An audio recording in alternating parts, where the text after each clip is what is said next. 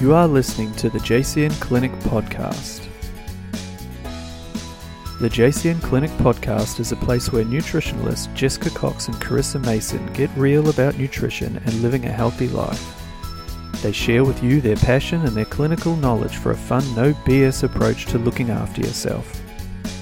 Please enjoy today's episode and don't forget to subscribe in iTunes.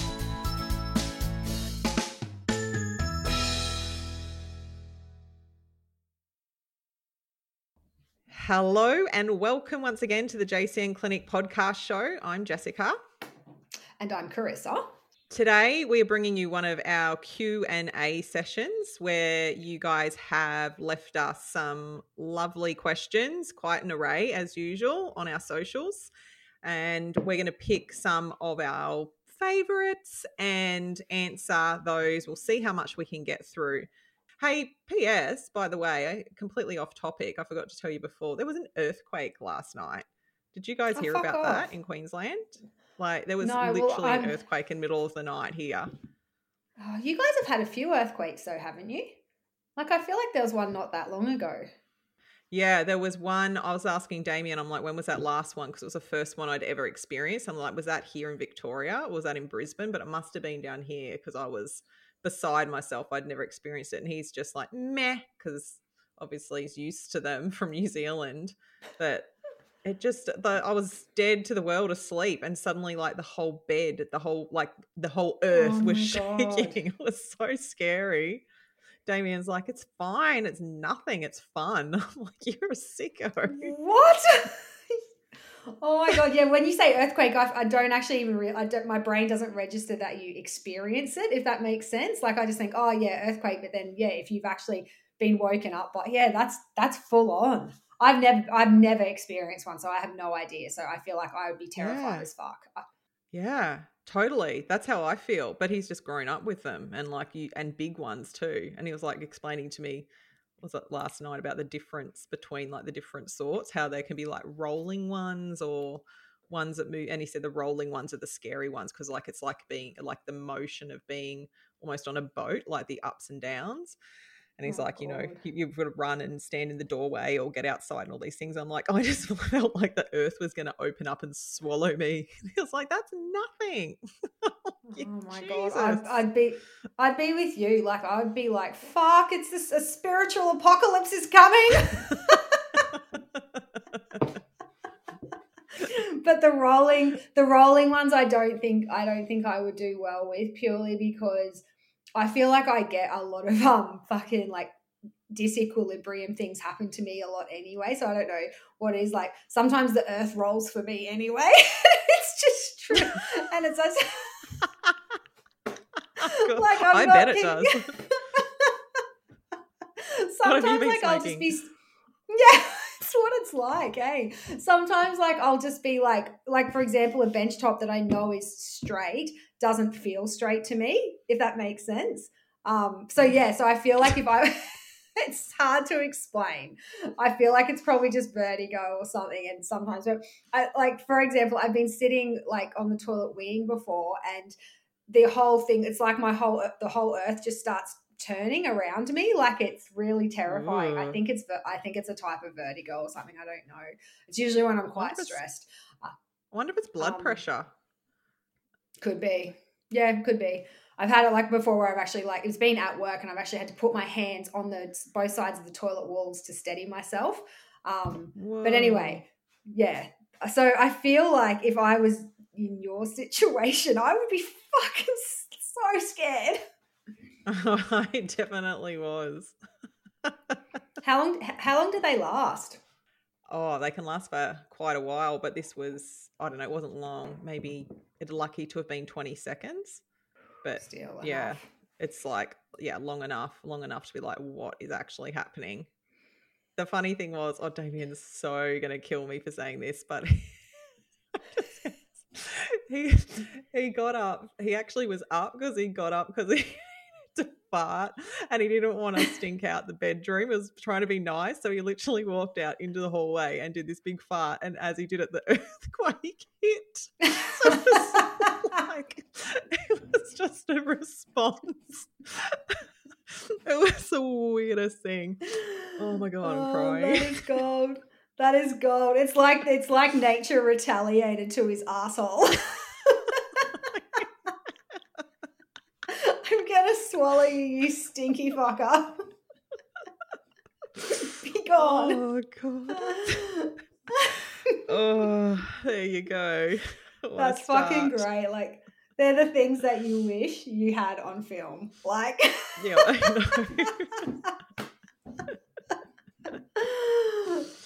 that is good. I love it. So good. Anyway, the listeners, we will get back out of the gutter we just crawled into and start tackling some of these questions. So, the first one I feel like has been asked quite a lot, and sorry it's taken us a while to get to this. We have covered this in other podcasts more broadly, but the question is Does diet affect autoimmunity, but in particular rheumatoid arthritis? Um, we might refer to it from here from as RA because we're lazy. we tend to do that with certain conditions, but yeah, this this particular question, um, as far as the broadness of autoimmunity, I know we've done podcasts on it, but it'll be a good one to break down a little bit further here in regard to RA. So, I don't know if you want to start. I mean, I feel like this is one of those questions where ultimately the answer is yes, definitely, of course, but there's so many there's so many avenues and it depends on XYZ. So, do you want to start and then I'll add because I feel like otherwise I might um go down some serious tangents. Cool. Yes, sure. I think, yeah, 100% in short, the answer is yes, but I probably think I'll probably like I'll explain it in the way that I explain it to my clients in the clinic. So, and I do have quite a Mhm. lot of clients with rheumatoid arthritis, um, whether it be their first autoimmune um, condition or whether it's their secondary or their third, um, or even fourth for some of my clients. Um, so, it's probably worth mentioning that you know autoimmune itself is like a big inflammatory condition um, and it's where the body essentially starts attacking itself um, in response to an area. It's probably not the best explanation but anyway we're not here to talk about exactly what it is. But the way i explain it to my clients is that the reason that diet and lifestyle factors, but particularly diet and gut health, I know that you know we're going to come back to this, are so important, is because Mm. there's so much of our immune and lymphatic system in our gastrointestinal environment and obviously immune like autoimmune like the second word there being immune is basically an overactive inflammatory immune response so so what we really want to consider here is how you know how much we can use diet and supplements um, to you know really look after that overactive overactive and learn to almost deactivate and support a normal immune response. And so much of that happens at the gut level. So when we're looking at how much diet can impact that like diet i would say is probably one of the first and foremost and biggest determining drivers of the pathogenesis of an autoimmune condition for a lot of a lot of people um, it is beyond important, um, but definitely what we see. And I think this is where it varies. Um, definitely what we see is how quickly and effectively diet can work. And that is definitely, in my experience, and I'm assuming will be the same in yours, it varies from client to client. So it depends Mhm. for a lot of people, especially like, especially like, let's just use rheumatoid arthritis because that was the question in terms of you know that the question was dictated at. So rheumatoid arthritis being obviously an autoimmune condition of the joints, it's pretty severe um, for a lot of people. It can definitely cause um, you know extreme joint pain. Um, foot pain it gets like some of my clients get it in their jaws their shoulders like it you know but more commonly starts in the finger joints. Um, and but it can actually get to the point where it actually starts to change the actual bone structure. So it's it's pretty it's pretty full on and pretty severe. And definitely we see i see such a sliding scale in terms of symptoms for people. For some people ra you know when clients come to me they're already in a really acute onset um, or a really acute flare um, and they potentially have been for a while so realistically where they're at when they come in to start working on diet does a lot of the times determine how quickly diet and supplementation can take effect. Um, would you agree with mm. that? So yes, so much. Um, yeah, it's very much a, a sliding scale depending on the level of one, the inflammation that they have going on, but two, yep. I think just person to person how much they have going on and their ability to respond. But I definitely, Correct. yeah, I can't agree more that diet is such a massive component of this because, as you said, like if we know we're dealing with an overactive immune response and we know that a huge component of that immunity is driven by the gut, then we need to think about what's influencing the gut on a daily basis. And the most influential factor there is the food that we eat. So we need to consider food that is going to, for us or as an individual, drive inflammation. So I feel like I feel like when it comes to autoimmunity or again rheumatoid arthritis, it might there might be some sort of stereotypes or cliche or this concept of like eat an anti-inflammatory diet or avoid inflammatory foods, but we always look at it more individual than that because you could get on Google and look at like an anti inflammatory diet for autoimmunity and it might bring up things about nightshade vegetables it might bring up things about lectins and phytates and look there's there's some validity for some people in that but it's not for everyone and that's what we very carefully work out with our clients but you want to look at foods that are triggering an immune response in the gut um, because if they're doing that, that's the last thing you want going on. So there's working out what's what's potentially triggering you on that level. But then the other aspect I love with this is what we do on top of thinking about what's just triggering immunity is what can we put back into the diet and eat regularly to drive inflammation down or to provide a array of antioxidants like there's this sort of concept that I think gets forgotten with diet too, which we I guess we see in lots of aspects where it might even be gut health alone. And it's like, avoid this, this, and this. And like forgetting, it's like, yeah, there's a whole nother side of the story here as far as what else can you also consume as well. So that's the magic of diet with something like RA. Like it's not only how can you use it to control inflammation and reduce inflammation, but then obviously how can you add to it? Um, and I feel like to go back to what you're saying about with clients, like sometimes you see where the inflammatory driver that's triggering the autoimmunity can actually be so heavily laden in the diet that when you change the diet, it has a profound effect.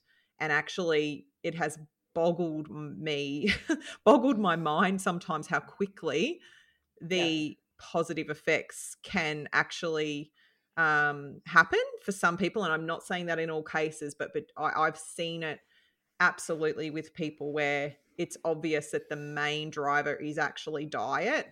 Um, I can actually think of a client at the moment that isn't RA. They're um, they've got another type of autoimmune condition, but within the month, with just dietary changes, blew my mind. Still to this day, you know, it's nice to have your mind blown.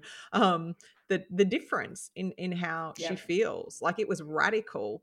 Um, whereas, as you were saying, Rissy, like sometimes there'll be other clients where, of course, it's a longer process, but just because it's not straight away, um, it's something that you have to be considerate of. And I just think to discount that diet doesn't have an effect. And I know that people mm. would get told that by maybe rheumatologists or GPs, you know, don't worry about diet, it's not going to have an influence. It's just, let's just say it, it's Friday, it's ignorant. It's totally ignorant yeah. in today's world and plethora of research to say that diet isn't going to matter. So, full stop. Full stop. 100 per 20,000 percent.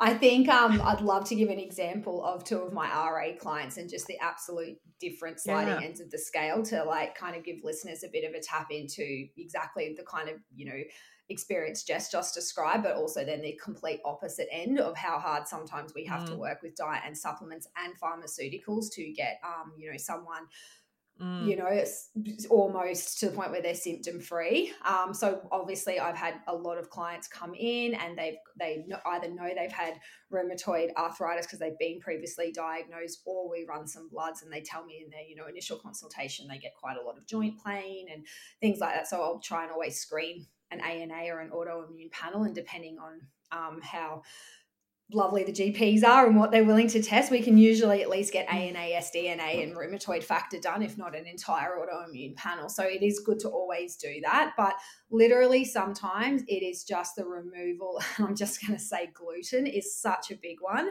for autoimmune. Mm. But with some of my clients, like just literally removing that and then talking to my and at you know talking to them in six months' time and just having a conversation around you know, anti-inflammatory, clean eating, the removal of potentially gluten and anything else that I feel like is necessary. But sometimes it is just that. And I talk to them in six weeks and there is a significant, if not a total, you know, mm. reduction in in joint pain. So I think that right mm. there is profound. I love that. I love it when I talk to people yeah. and you know they're like, "Cool, I don't even I'm not even thinking about my joint pain now." I'm like, "Freaking awesome."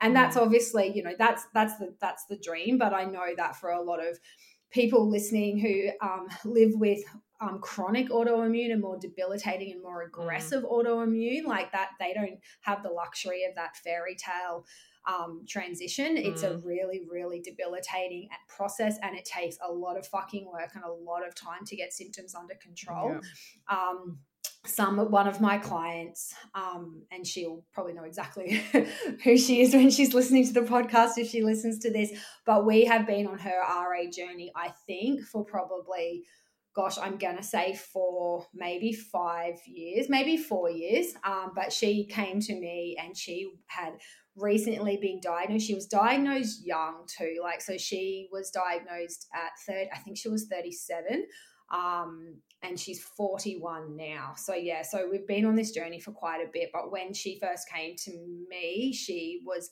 had just had this acute out of the out of nowhere aggressive onset of debilitating joint pain and transitional joint you know structural changes as well like it happened really really mm. quickly and she was obviously bumped on all the medications but she didn't want to be on the medications but pharmaceuticals, as we discussed and we discuss with all our clients, have their time and their place. Um, so we did mm-hmm. a lot of radical diet changes. We did gut testing. Um, she was in and out of flares despite what we were doing. And yes, there was definitely moments of, yay, we're getting somewhere, but there was a, it was a lot of five steps forward, three steps back for probably two years mm-hmm. of gut work, anti inflammatory food work, hormone work, estrogen. She obviously lost a period throughout the duration of having to be on such intense um, pharmaceutical interventions. That obviously has their side effects in terms of, you know, skin, other skin conditions, hair loss. Like there's there's just so much that happens mm. for people with um, intensive autoimmune flares that I think, you know, unless you experience or you know someone who's gone through it it's it's it is just it's soul shattering. Like that's probably the best way i can say it. Like you just not only are you mm. dealing with this condition that you can't control as an individual you've got to deal with all the side effects and everything that come with the medication. So there's just so much in that space and the stress that comes with that that you have to unpack with your clients um, and so anyway, so like mm-hmm. fast forward, probably it was a big learning curve too because she reacted to a lot of supplements from um, a symptomatic point of view that realistically should have been beneficial for her. So I think that's where you know, as an individual with any sort of autoimmune thing, um, you, obviously there's what we know should be good for everyone, but what actually works is a different mm. story sometimes. Um, so yeah so just in terms of all of that trying to get a rheumatologist on board with frequent testing but also dietary intervention and supplement intervention is so hard. We actually referred her i think to two more rheumatologists to get second and third opinions.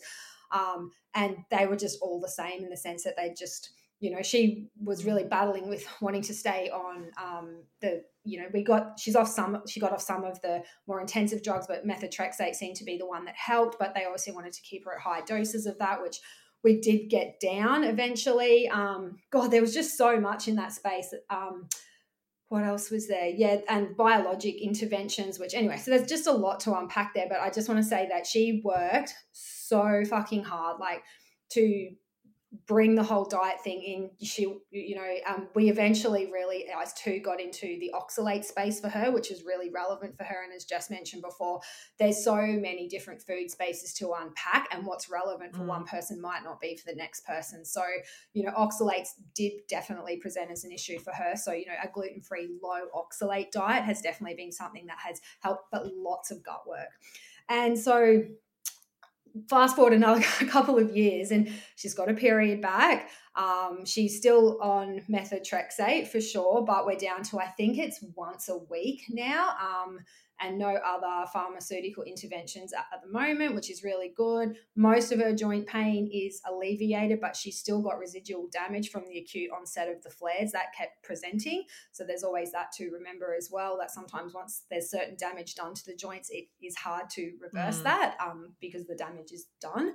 Um, but yeah, but just to give an example of where she was and where she's at, she's doing amazing to the point where you know sometimes i feel like we both feel like crying in consultations because she's done so well but fuck me it was a journey for her like full yeah. full on and yeah so and she still works at it every single day and will work mm. at it mm. every single day for the rest of her life i know that because she's a trooper but just to give two mm. complete mm. opposite ends of the spectrum of you know like if she didn't do a lot of my belief is that if she didn't do a lot of the dietary work and supplement work, I don't know what the picture would look like. Yes, the medication exactly. might 100% be controlling um, the onset of symptoms, but the side effects of some of the medication she was on and might have to be on, and then other things happening. Like, you know, we don't know what that space would look like for her. Um, but we also know that, you know, if you're like, if you have one autoimmune condition, the likelihood of you going on to developing a second and a third in an uncontrolled inflammatory mm. environment is quite high. So.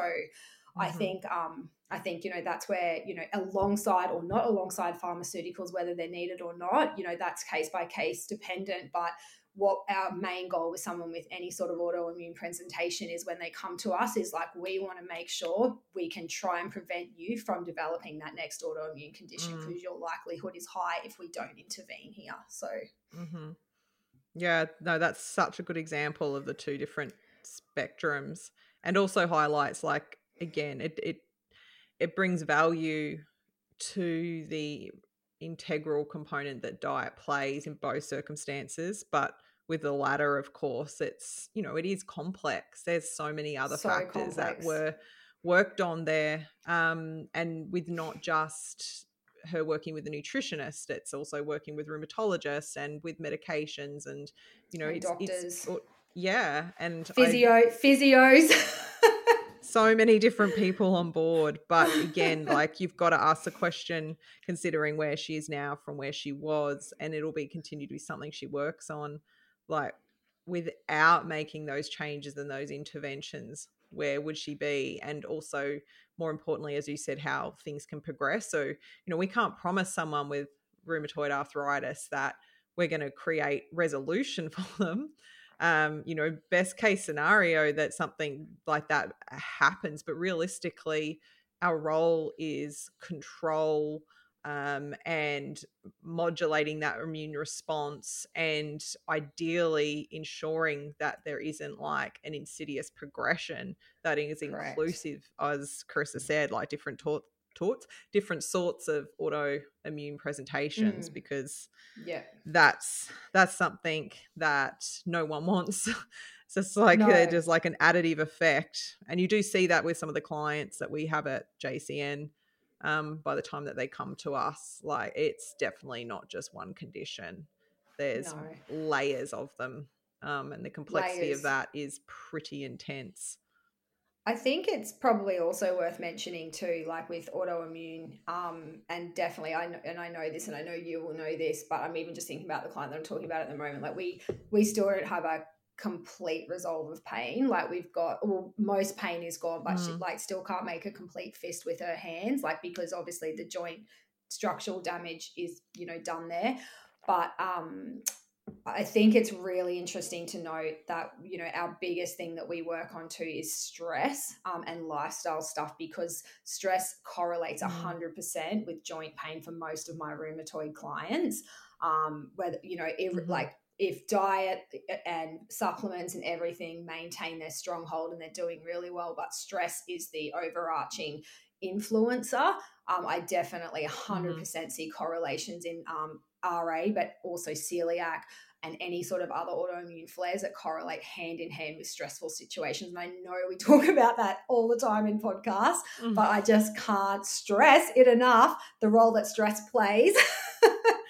in in this in these conditions as well so yeah that's a, that's a Yeah. big one that you know we have to look into and address alongside diet Yeah, for sure.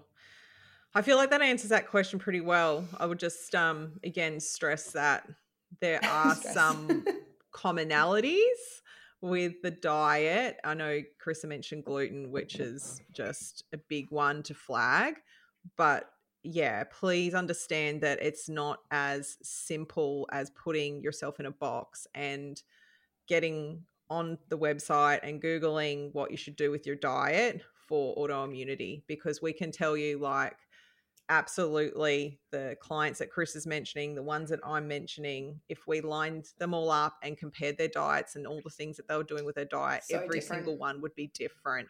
Um, and you may be surprised by how different they can be uh, depending on what their underlying drivers are. So it is it is something that we just would caution you with just following just a basic protocol and if it's something that you're interested in to seek help with because it can be um, a game changer so question number two very much a pivot how to reduce this is from mandy how to reduce cholesterol levels for someone with high ldl cholesterol but already eating a mostly plant-based diet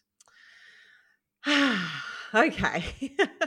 it's a good question actually because we see we actually with just routine blood testing with our clients see a lot of skewed cholesterol levels and I feel like weekly I'm having a conversation with clients about again I think we've done a podcast on this um, and I'll put in the show notes if we have that cholesterol um, being high isn't specifically about your diet and what you're eating in the concept of like eating high cholesterol foods. It's still a very strong notion that that's the main reason, and particularly if people have had their bloods with their doctor and then they find out they've got high cholesterol, usually that's the first thing they're hearing from their doctor is reduce high cholesterol foods and exercise. That's probably going to be the main two things they're being told. So from from our perspective, when we see cholesterol, the reason I say we see it high a lot is that it's definitely not just something we see as a metabolic marker as far as like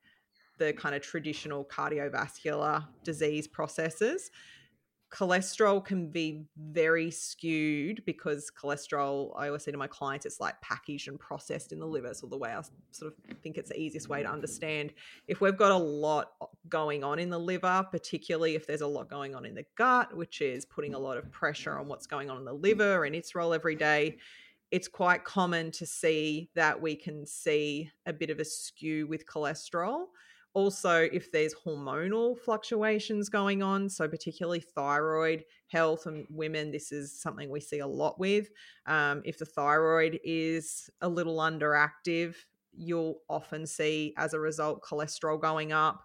Um, so I mean there's there's plenty of other mechanisms, but probably two of the biggest ones that we see with clients is a very dysregulated gut, a lot of inflammation going on in the gut. Um, and then with the bloods, we'll see cholesterol skewed, often again high, but that may also be reflected in some liver enzymes that might be a little on the higher end too. Um, so we can kind of we can see there's this sort of dysregulation going on Mm. with cholesterol. And the reason I bring that up is this person's question is about diet, which is very very valid, but it's not always about your diet. It can be about other um, other drivers going on within your body that are having a knock on effect onto why your cholesterol is high, particularly LDL. Now, making in saying that making changes with your diet is still highly important like if you've got a standard shitty australian diet with high processed foods and refined carbohydrates and sugars then absolutely that's the first thing that we need to change. Um, if you have a, a heavy plant-based diet that's naturally going to mean you're going to have minimal well we would hope that's probably something Carissa was going to point out when we talked about this prior it's like what do you mean by a plant-based diet? Like sure exactly. so i'm going to surmise this person has a healthy plant-based diet. i have questions. I have questions. If they have a healthy plant-based diet they would be eating more whole grains, lots of fiber, lots of legumes. So, a lot of the foods that you would associate with helping drive cholesterol down, helping bind cholesterol, definitely in most cases not high in saturated fats depending depending on their diet. Um, so i totally get their question mark here. So it's like i'm doing all the things. I've changed my diet. So if with mandy we went through her diet and she was eating what we would call a healthy plant-based diet and there was no major sort of flags with her diet that i could see then the absolute next point of call would be what else is driving this? I would be asking questions around her gut health. I'd want to see her bloods and look at what the cholesterol markers look like in relation to other common markers. Um, yeah, obviously her full full bloods, what's going with her liver, what's going on with her her kidneys, what's going on with homocysteine, like whole load. Let's look at it all together. Um, do we need to consider gut testing if there's gut issues? Do we need to look at her hormones and what um, obviously her thyroid is doing? What's her um, feedback from a point of view of the questions around that that might lead me to go, hmm, that sounds like there might be some thyroid issues. So it's it's a bit of a meaty question. Um, it seems like a simple question, but as always for us, it evokes 10 different questions to get to the bottom of it but i'm i'm going to hand over to carissa because i know that she has got more to say about the diet because that is again important to question to you yeah 100% ma'am. i think thank you ma'am 100% i 100% agree i think i think the first and foremost thing um, with any diet but plant-based um, pescatarian um, Mediterranean is like if you are and how well you're doing it. Because I do agree exactly what Jess said. If you are eating a plant exclusive diet for health reasons, um, it needs to be a whole grain, a whole grain, fiber rich, protein rich, anti inflammatory plant based diet. And if that's the case, then I really wouldn't see too many issues with, you know, lipid metabolism um, unless that there was actually other things at play and exactly what Jess said there too. I think the other thing worth mentioning with the plant-based diet too, though, it is not naturally as high in some of your anti anti-inflammatory omegas like your threes mm. it's definitely yeah. depending again on even in a, even within a healthy plant-based diet it can definitely be a little bit more you know heavier in the sixes and things like that so it would definitely be worth looking at you know, again, it's so hard because we need this person sitting in front of us to make a call about their diet and things like that. But it's it's look it's looking at all of that. But you know, I've had you know plant based people coming in and they're they're genuinely trying to better their health, but they're still eating a mm. diet quite high in refined carbohydrates. Um, you know, they're eating a lot of, and I've I've got they're eating a lot of the um, plant textured proteins, mm-hmm. which I have a mm-hmm. lot of fucking question marks over. Like I just do. I know that I know that we need to look at protein in a, in a different way for our, our for, for plant exclusive people. I 100% agree how important protein is, but I do think there's a lot of fucking shit on the market, and I don't mm. actually a- agree that a lot of it is actually healthier. Like, yes, it might mm-hmm. be, you know, it's. I look at some of the ingredients of some of these fake, like some of these textured proteins, and I'm just like, I get it. I get that we, you know, for the many thousands of reasons why people want to steer away from animal based proteins. And I totally respect that. But is this a better option? I don't think Mm. so. Like maybe from purely a protein perspective, but if we look at the totality of health in terms of what that's actually doing at a metabolic, systemic, gastrointestinal level, some of this is absolute shit. And there needs to be there needs to be some other ways to look at protein. So again, I'd be looking at, you know, that and seeing, you know, how much that could from a dietary perspective, you know, what pro-inflammatory potential is there within a healthy plant-based diet or a not so healthy plant-based diet. The other thing worth mentioning Hi, guys. Just a quick note to let you know we are now offering $10 off my cookbook Eat for JCN podcast listeners only. So there is a new discount code you can use JCN podcast, all one word in capital letters. Head to the website. The link is in the show notes, and you just use that coupon code at checkout, and that will give you $10 off. Really excited to bring you this. It's a way for us to say thank you for listening to the podcast. And again, that is JCN Podcast, all one word. Head to the website, link in the show notes. um, I think is also um, you know your genetics of your lipid metabolism. So there's there's like I can't remember them all off the top of my head, but there's at least six or seven genes that you can look at. Like I know when they say like cholesterol can be hereditary, and I know that then a lot of people fob that up off and go, well, if you you know eat a fiber rich diet, you can maintain that. But there are spe- specific genetic Mm, SNPs true.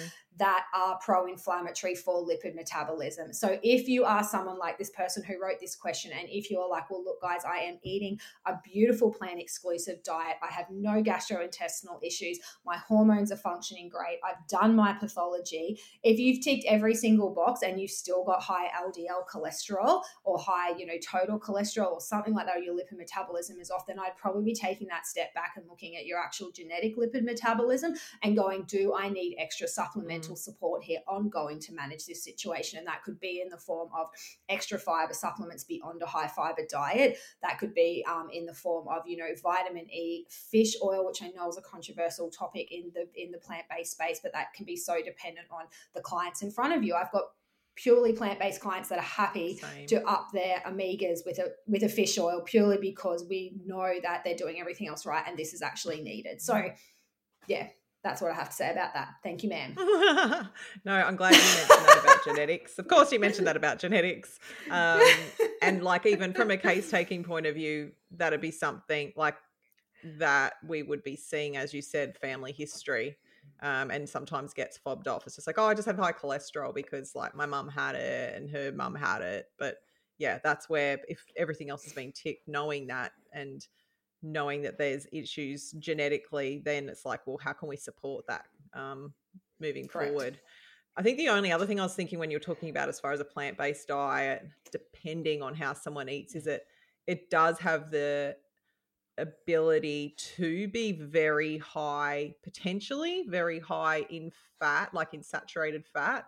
Um, and fats are beautiful, particularly like, of course, all the different sorts of fats that we're after. But depending, I just, I think it just kind of comes down to how someone might be eating and the amount of the different um, plant-based fats that they're consuming in their diet because I've I have seen it excessive absolutely um, Mm, so it's just worth, flagging mentioning. like what is the volume of like the the the nut butters and the nuts and the seeds coconut and the avo- and you know coconut yeah coconut oil is a big one like if you're someone that's kind of into the trend of it and you know you're using a load of those things and you're making your kind of i don't know like your version of a kind of fat fat bomb hot drink every day and then you're doing your like snacks and so forth that are made with all of those ingredients like just if that sounds like you that might be something that you need to consider too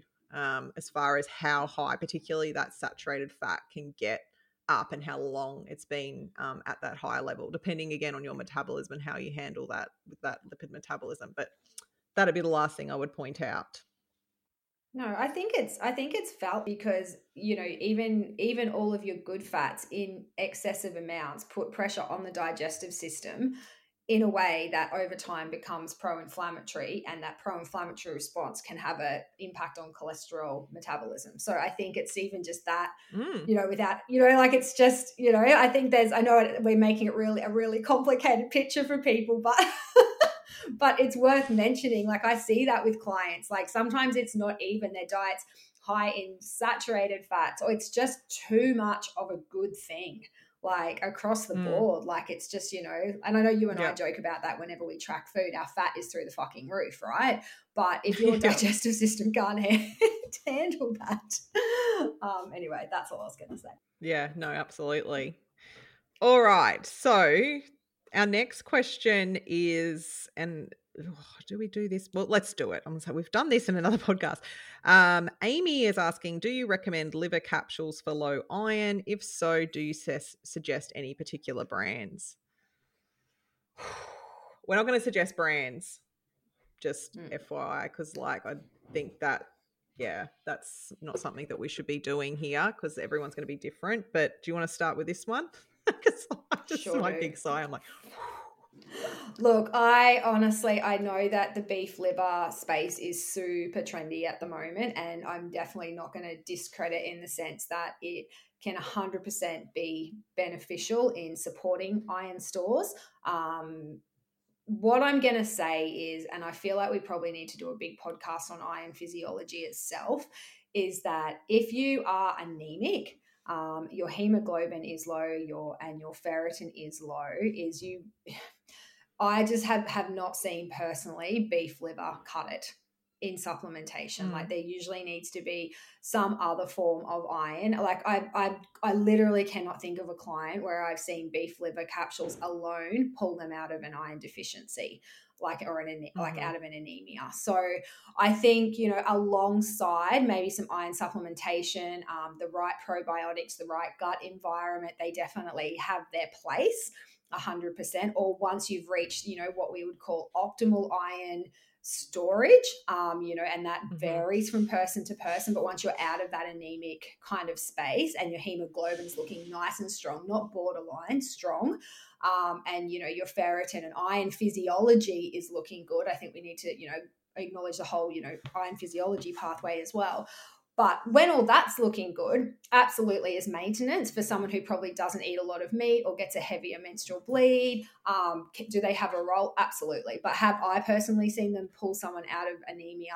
Not in my, not me personally, but I am open to if other people have, mm, um, and what dosages. Um, but I think at the moment, my I think yeah, they have their place, but I think again it's case by case, and I really want to highlight that with iron because I know there's so much talk in the iron space about what's the right supplements, what's the wrong supplements, and all that.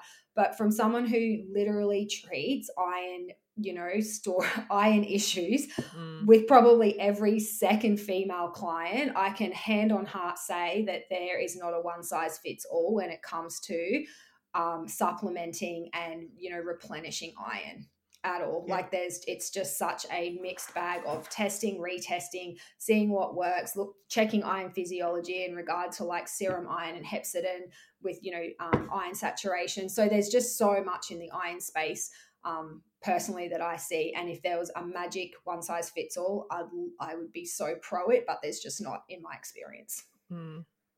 No, perfectly said. Yeah, and you just sort of covered my sigh the start really well because of it's it, Your sigh.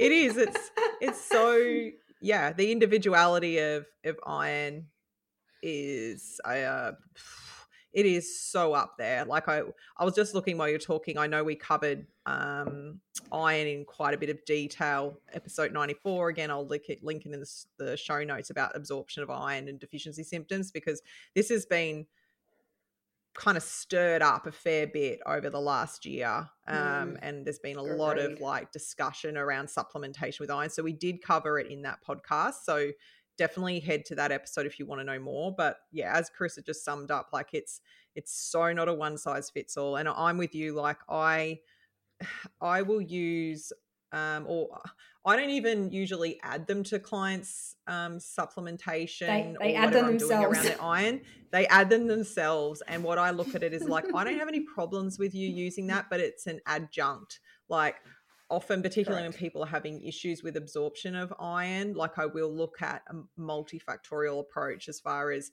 different mechanisms of absorption, what they're responding to, different types, whether, of course, supplement and diet.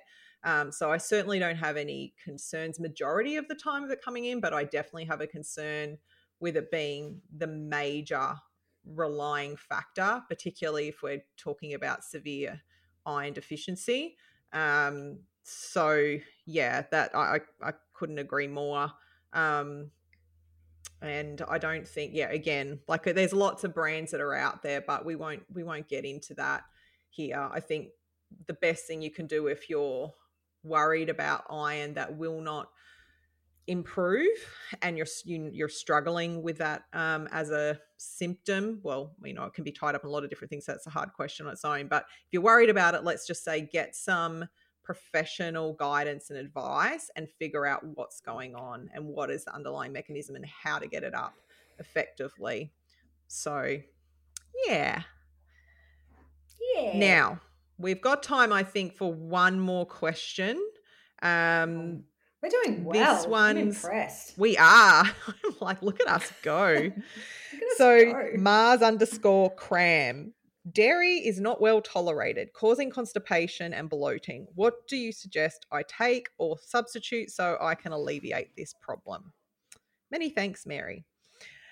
Okay, so firstly, if dairy isn't well tolerated and it's causing you constipation and bloating, I would question why you're still eating it. I would be firstly advising you to avoid something that's causing you gut distress. So that would be my first suggestion as far as um, how you can alleviate the problem is don't eat it, don't consume it. Um, as far as substitutes, um, there's a blog post. It's a little bit older on the website now, but there's a it's, it's a good one in regard to different types of dairy free milks, um, and also feedback from different people trying them. So I can link. God, make make another note, Jessica. Dairy free milk. yeah, I reckon you got a lot of links, mate. A lot of links. you know, we'll put that one in the show notes. Um, and also another one for the show notes, guys. This is probably the ultimate. On the website in the online shop is literally a PDF you can download yes. that answers this in the most succinct way. It's like five bucks from memory, and it goes on into dairy intolerance, the underlying symptoms and signs, but more importantly, it goes deeply into substitutes for milks, cheeses, um, creams, um, how to substitute it in baking. And then right at the end, there's also a, a table on calcium because that's the other question that comes up a lot with this. It's how about my calcium? Where do I get my calcium? So it gives you a table of other sources of calcium, the average amount you should be aiming for per day, and obviously what to include in your diet. So honestly, there's really not a better resource I can think of. Um, I guess just to touch on a few as far as substitutes like milks with dairy. There's so much on the market now. I always say to clients, you've got to find what works for you. Like what I like as a dairy free milk is going to be different to what Carissa likes. What I drink is different too. So the milk I like in my matcha and my dandelion tea is different to what Carissa wants in her coffee. you milk um, your own so- almonds. exactly. I've got my I milk my almond cow once a week. so really you kind of need to look at what you like. I feel like this is very much about taste. There's a whole nother conversation. Again, it's quite popular at the moment in I feel like social media about um the different types of oils that are in milks and you know va- definitely valid. So that's something that you might want to consider if you're using a lot of dairy free milk. Not all bought milks have the added oils. Um, so that's something to consider. Cheeses um, there's plenty of different cheeses out there now. Um, i would just avoid any of space food one. Space food. where the ingredients are like a list of things that you're like, I don't know what that is. It sounds like a science experiment. Um, but again, there's lots of different options. Like we're in an era now where you can find options everywhere. There's alternative butters, there's alternative cream. So I feel like substituting is actually quite easy. It's just a muscle you haven't flexed. So you've just got to learn and the way to learn is to educate so that's mm-hmm. where something like that pdf is really helpful and then you just start experimenting and trying different things and if you're unsure you reach out to people like us and ask so I you know that, that there's a lot I from a baking cooking point of view I could probably talk about that a lot more and go into specifics. So if you guys want to know more about that in regard to dairy, maybe let us know. But I'll stop myself there because it's a deep question. We go into many deep areas when it comes to this. Um, deep baking holes. And uh, yes, what do we suggest you take? Look, again, if you take away the problem, the thing causing the problem, then you should be fine. But if you've taken it away and you still don't feel right, like you've been having something that's caused so much aggravation to mm. your gastrointestinal tract and your gut immunity in general, then you might need a little bit of help just kind of getting things back on track. And that can look different for everyone again. Like it may be as simple as needing a good quality.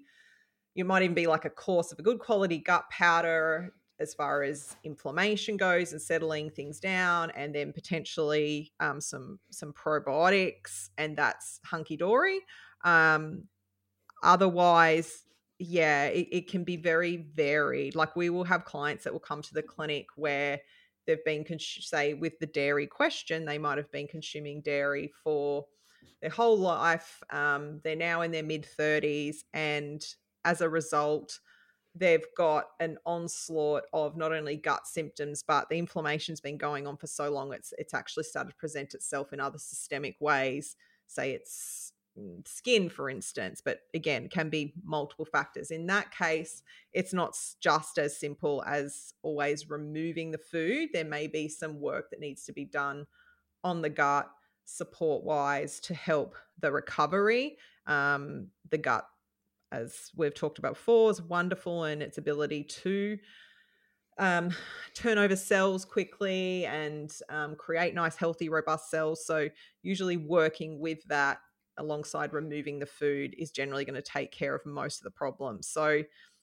like a lot of these questions, it, it's a bit of a depends, depending on how severe the constipation, the bloating is.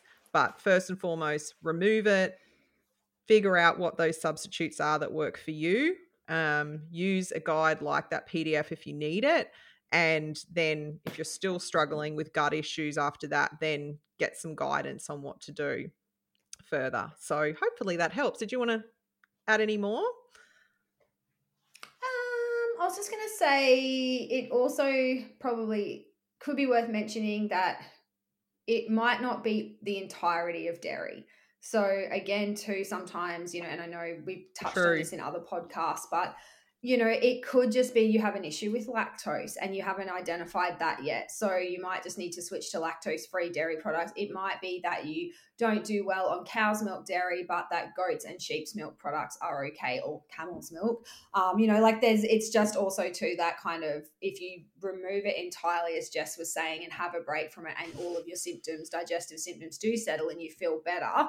Um, there's definitely a space then to you know do a bit of a you know retry of certain products and just see and very slow and steadily to obviously identify if there are any issues. But you might find yourself in a space where it's not a complete dairy elimination it's just a partial dairy elimination and you can go back to consuming you know lactose free products or goats products with no digestive concerns. So that's always a win Mm, good point. Good point. Yeah, figuring that out, which is often something we do with clients once we're kind of reintroducing foods and figuring out whether it's a lactose issue or whether it's that casein in the milk. So I like it. I like that you mentioned camel milk too. Good old camel, camel milk. ah, I think we might end it there. We do have other questions, but we'll probably save them well not probably we will save them we will get to them we'll in some them. of our other q&a sessions um, and if you guys have more questions, you always do. The best thing to do is to head to the JCN clinic uh, on Instagram and you'll see we'll post it regularly, but there is literally a post there that says, Want your health questions answered for free. Um, that's for the podcast. And oh, I can't speak today, the podcast. podcast. And just leave it literally in the comments below Um, if that all just seems too hard, just DM us. but essentially, that's where we're going to be heading Whatever to works. find your questions and answering them. Whatever works. um, so to finish off, I would encourage you to. I feel like no one ever wants to do this because you guys get shy, but if you want to record your question, this is the beauty of social media now. You could just record it as a voice memo and DM us. That would be pretty cool because then we can actually play your question um, live on the website. And obviously, that way we get a little bit more of the complexities of it too, if you're explaining your situation. So, just to plant that seed. But otherwise, let's end the show with some recommendations, which I'm sure neither of us have prepared because, come on, this is I actually podcast. have. And oh, what? Well, you better go first then. Hit us. Cool. Okay, so my recommendation is this little um, company that I found at the markets at Manly in Brisvegas, um, and they do set up. I think I can't remember at Bardon and some, somewhere out past Samford as well. But they're a little um, company, family owned from Samsonvale, and they make olive oil. Um, some vinegars and some jams, but I just want to talk about this balsamic, balsamic and pomegranate vinegar. It is Ooh, like the best thing I've ever had in my fucking life. yeah, I, you can just eat it off a spoon. Like it's so delicious. It sounds freaking amazing. It actually reminds me of like when you say eating off a spoon, um, proper balsamic, like the proper stuff that Mm. you can get should be like syrup. We've got a we've got a bottle we bought. sounds so up yourself.